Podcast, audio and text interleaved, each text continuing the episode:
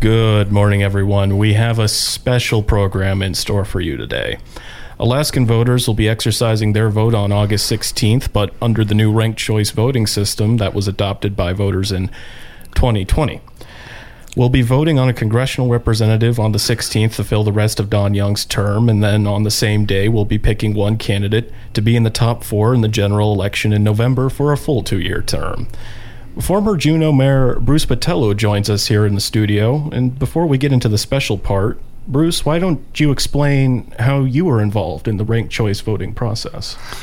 I was enlisted uh, in early 2020 to be part of a group known as Alaskans for uh, Better Elections. And it had as one of its main tenets the idea of bringing ranked choice voting to Alaska.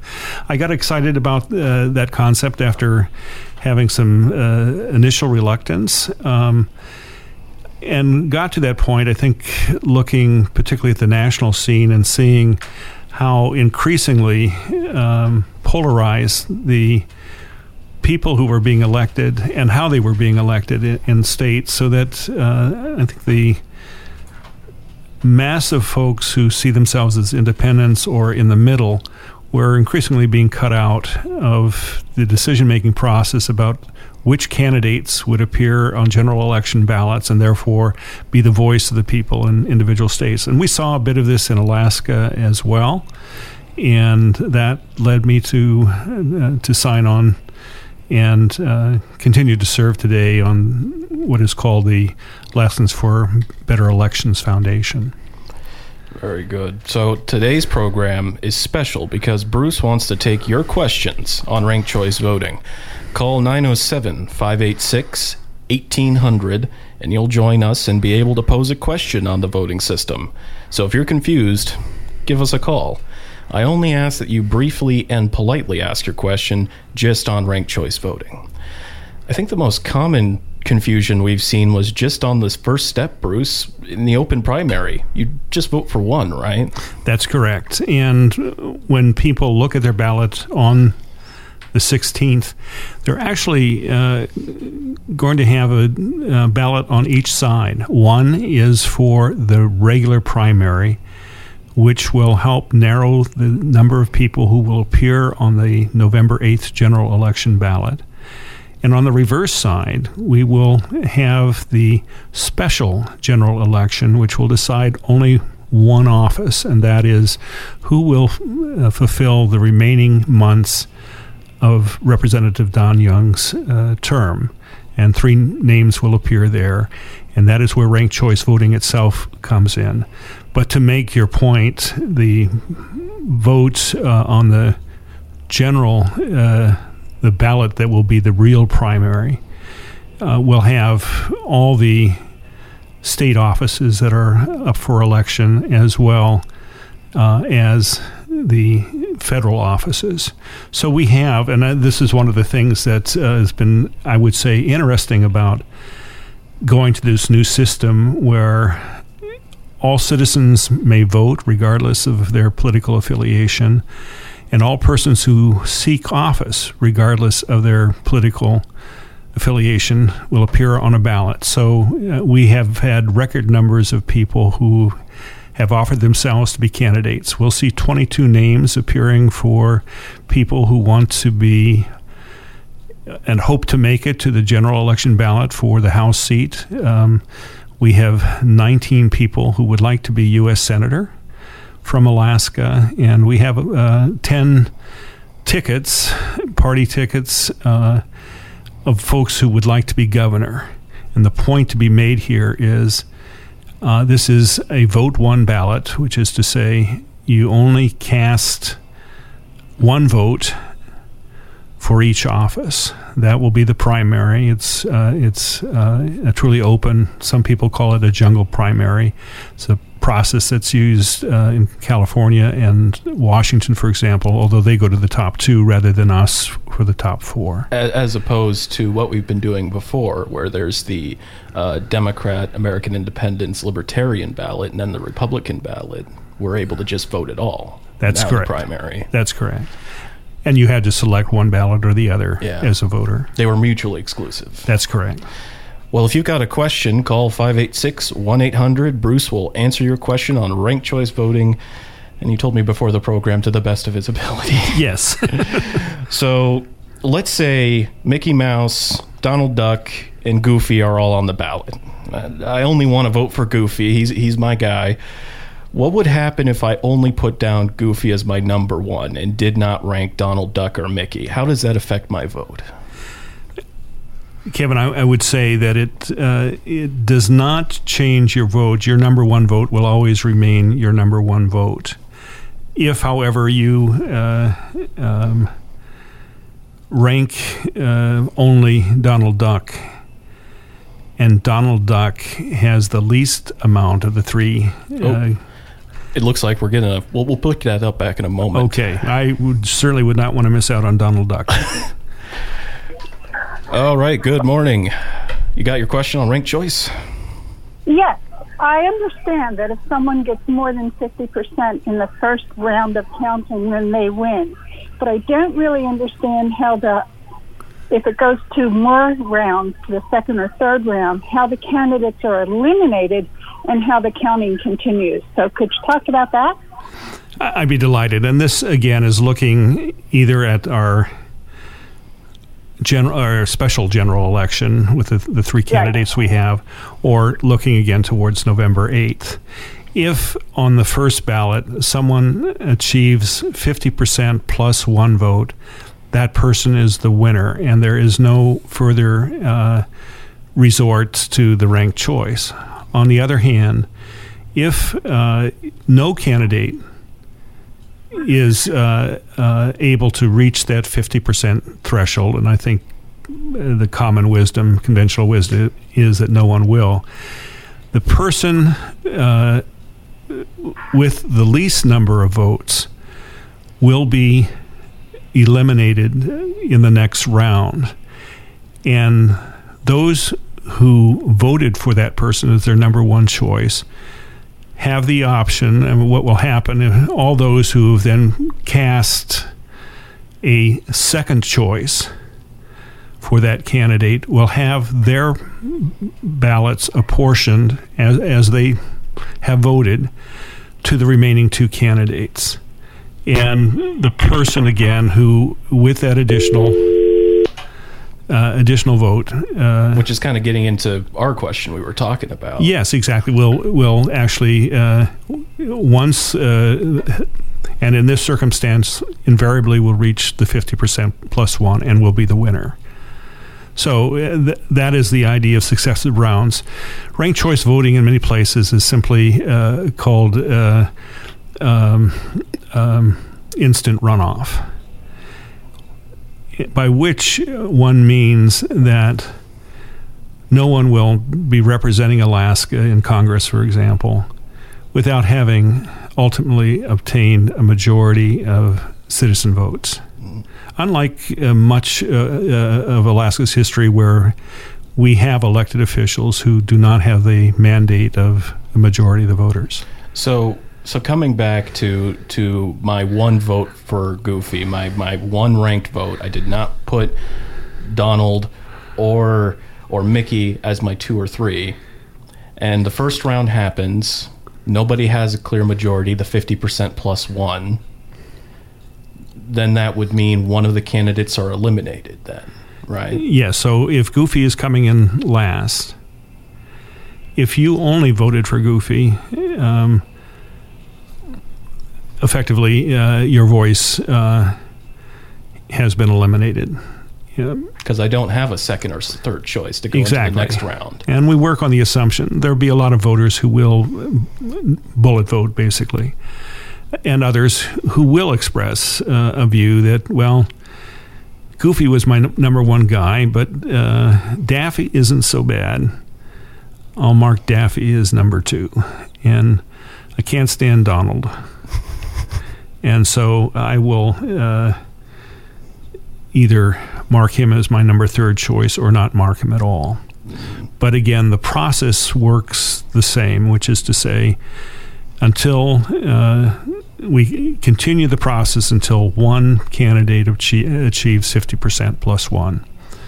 And, uh, and that's what we expect will, will happen here. And so that pretty much means that if on August 16th there is no clear winner, we could have another election then. Uh, well, not no. Uh, well, the we go into election, this- the election, uh, the answer is yes, but you will have already voted in that election. yeah, Uh, I see. You front loaded your vote. Yes, exactly. So that's why it's called an instant runoff because you've already indicated who your number two choice will be or your number three. And again, no voter is required to vote uh, for more than one candidate.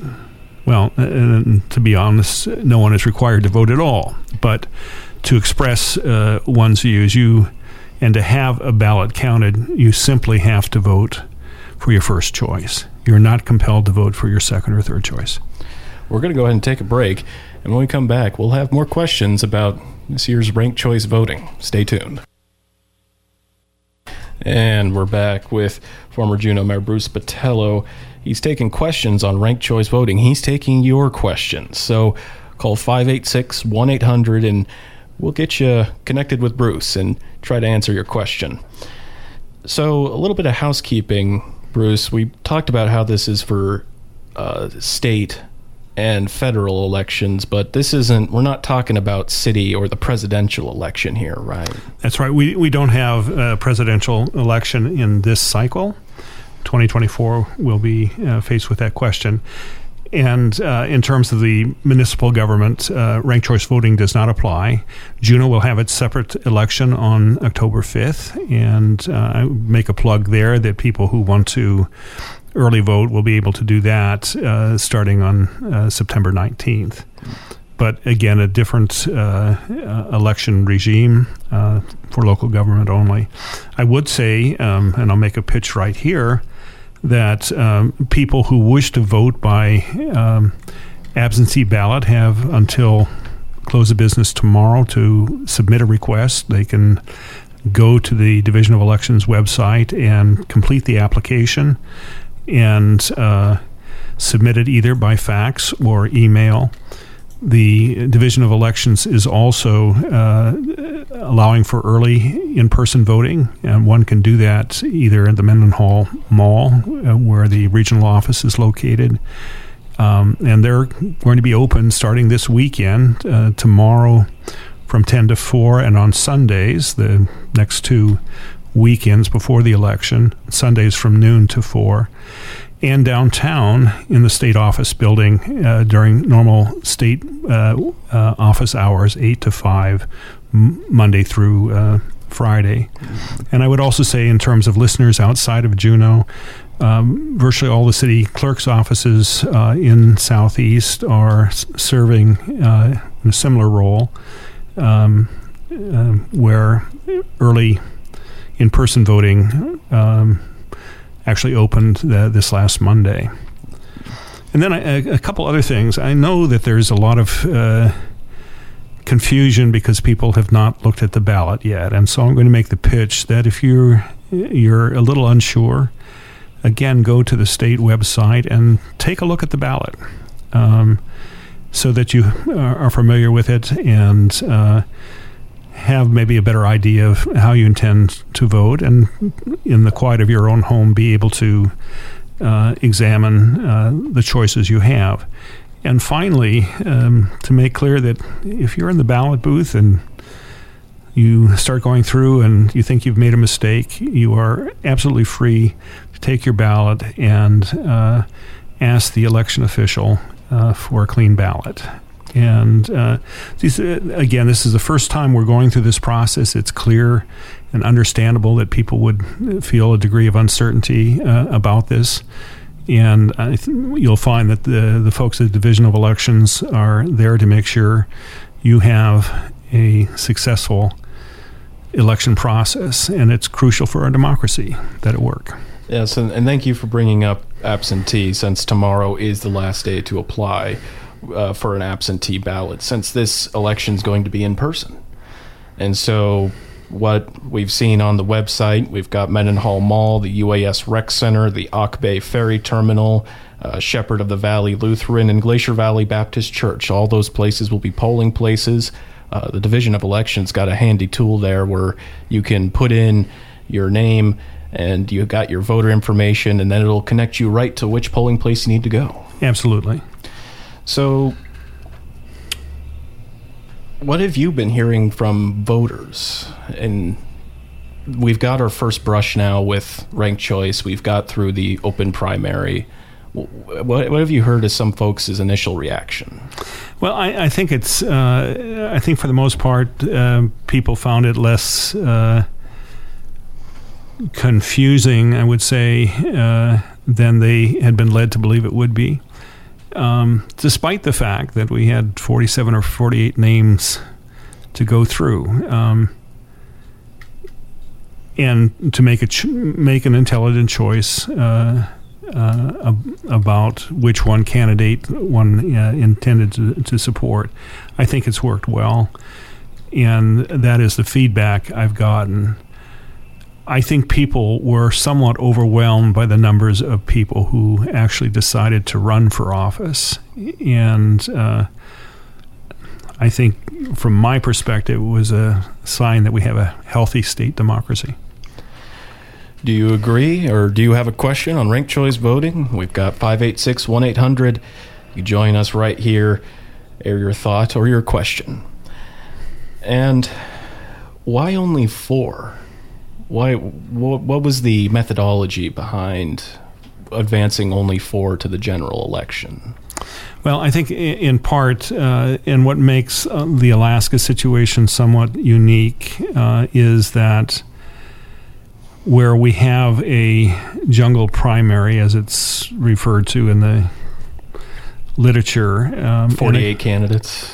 Well, yeah. in in uh, again Washington and and uh, California, you, again you have as many comers as you want, but they would limit it to only the top two, so that it would be more traditional traditional in the general election sense that you would.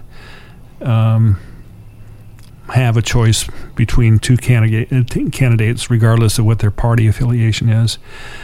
The idea of ranked choice voting uh, and deciding the top four, it could have been the top five, it could have been the top three, but I think we alighted on this primarily because we thought within that universe that one would have a fairly good cross section of um, political sentiment, uh, personality choices. Um, and uh, again, with each additional um, position, um, a fifth choice, a sixth choice, one is complicating the both the math and perhaps leading to more confusion among the voters. Fourth, uh, four uh, slots seem to be kind of the sweet spot. And we had actually found out recently that technically, at least not in the special election, but when we get to the general and have a full four candidate roster, you technically have five choices because there's write in. That's exactly right.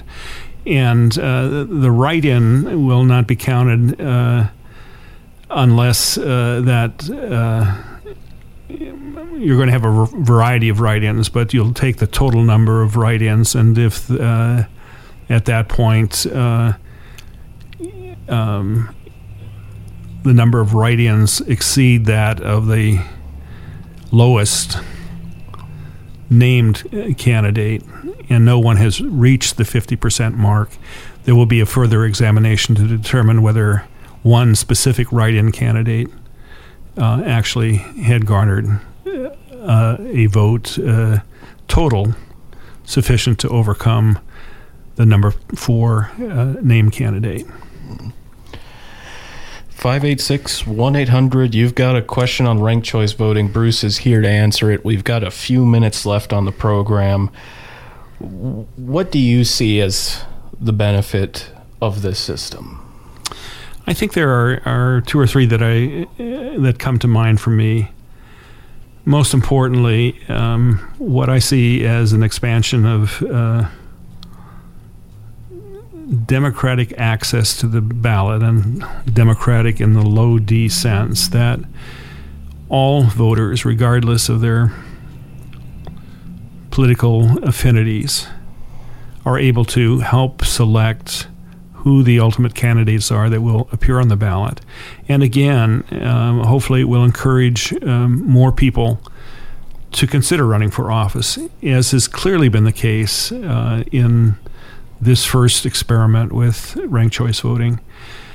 Uh, allied uh, to that, um, and again, for me personally, one of the um, attractive ideas here was the recognition that candidates to be successful have to reach beyond their base. And hopefully, it brings an element of moderation as people hope to persuade not only their core group, but others sufficient enough to reach that 50% plus one. And that moderation um, should ultimately translate in the willingness of legislators, for example, to work more closely together to try and find compromise to the to the major questions that, that face the state, and um, a challenge which I think has been much more difficult because of the polarization in in politics in the state that uh, right now reward candidates who refuse to compromise. In wrap up here, Bruce, we've got August 16th. That's a special and general election, right? Yes. We've got absentee ballots to put in a request for one that's due by tomorrow. Yes. And we this is only for the state legislature and the federal candidates, so senator and uh, oh, and the and the governor. Yes. So state legislature, governor, uh, Senate, and Congress. That's that's yes. who's going to be under this system. The candidate needs fifty percent of the vote plus one to be considered the winner. If there is not a clear winner, we go into a second round where then your ranked votes will will be used. That's correct. Okay. You have it. All right. Well, those that's what we've got ahead of us here on the 16th and beyond with this system. Uh, thank you all for listening, and thank you, Bruce, for taking a question and some of my questions. so, I hope maybe next time we have you in, we could have a few more callers. So, we'll work on that. Thanks, Kevin. Thank you, Bruce. And that's the program. Thank you for tuning in this August 5th. Iron Man's coming up. And so is the school board next week. We'll be speaking with a school board member, school board president, actually, Elizabeth Siddon, on Monday. So be sure to tune into that. This is Kevin Allen for Action Line, signing off.